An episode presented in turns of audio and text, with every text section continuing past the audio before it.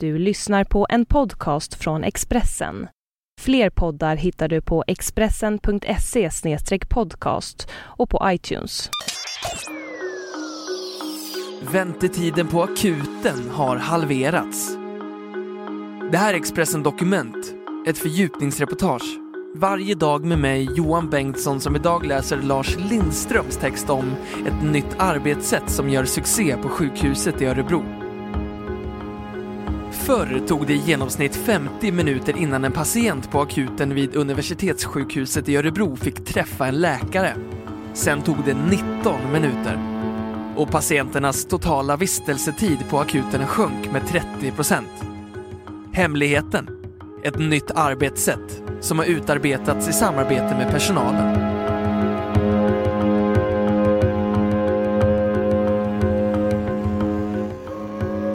Larmrapporter kommer från många av landets akutmottagningar. Överbefolkade väntrum, lång väntan, underbemanning och när influensa och vinterkräksjuka slår till beskrivs vissa akutmottagningar som rena krigszoner. Väntetider på 4 till 6 timmar upprör många patienter. En nyligen publicerad kartläggning från Socialstyrelsen visar att den genomsnittliga tiden för ett besök på akuten varierar från 2 timmar och 10 minuter i Norrbotten till 3 timmar och 40 minuter i Uppsala län. Tiden innan patienten får träffa en läkare varierar mellan 29 minuter i Norrbotten till en timme och 12 minuter i Uppsala län. Men i det tysta pågår ett stort förändringsarbete på flera av landets sjukhus. I Örebro testades en ny arbetsmetod under två perioder förra året. Sammanlagt tio försöksveckor. Resultatet blev så anmärkningsvärt att projektet har permanentats under dagtid och pågår tills vidare.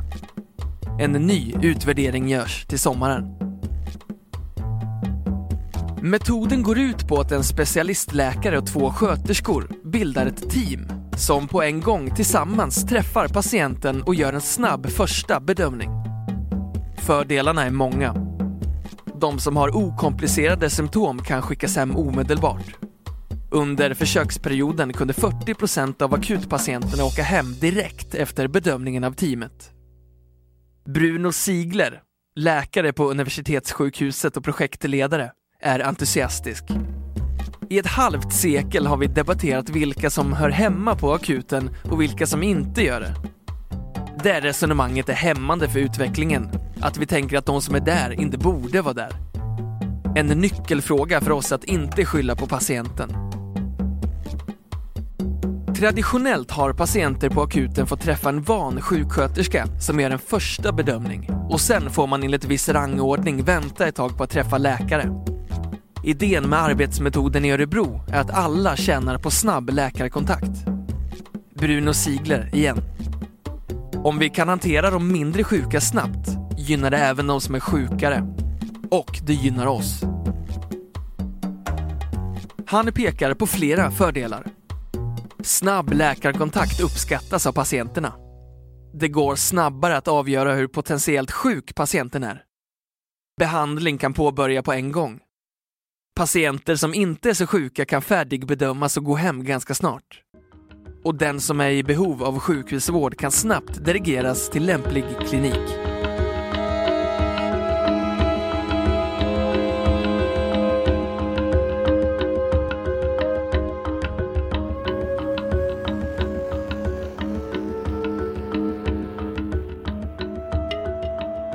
Under det tio veckor långa försöket förra året förkortades vistelsetiden för patienterna på medicinakuten i genomsnitt från 2 timmar och 43 minuter till 1 timme och 57 minuter.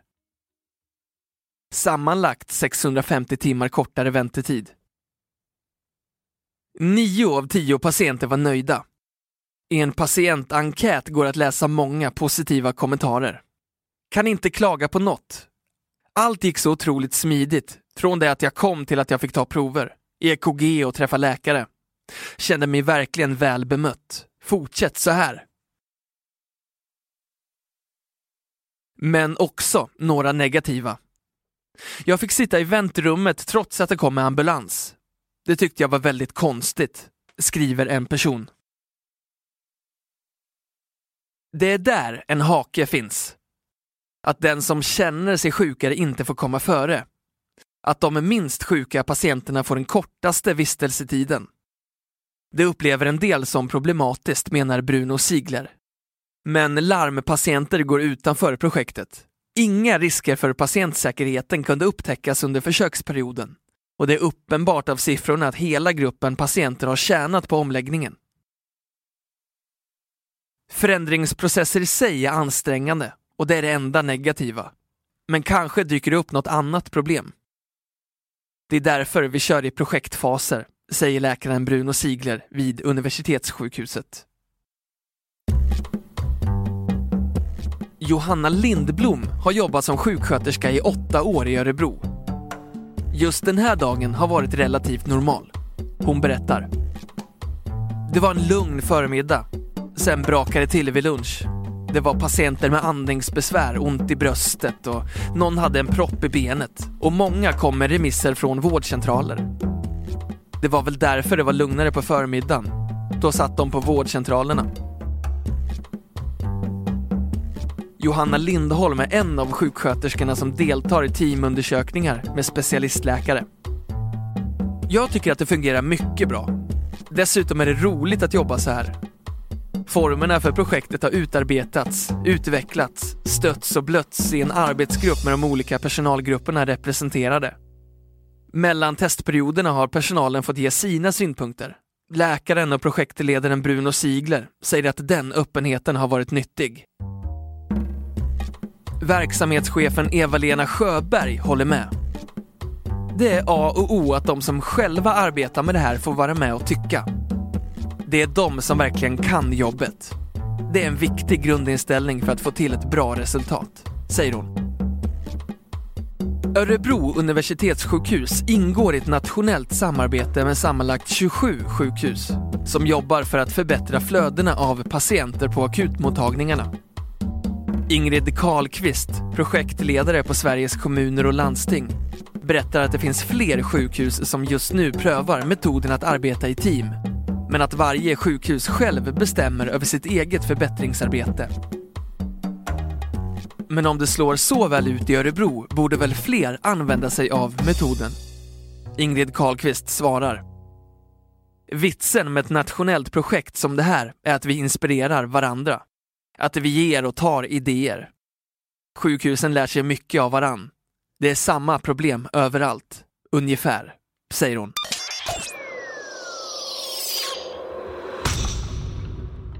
Du har hört Expressen Dokument, ett fördjupningsreportage om ett nytt arbetssätt som gör succé på sjukhuset i Örebro av Lars Lindström, som jag, Johan Bengtsson, har läst upp.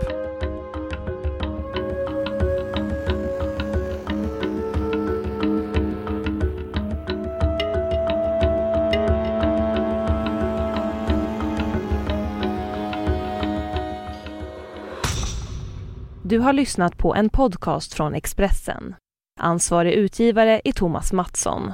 Fler poddar finns på Expressen.se och på iTunes.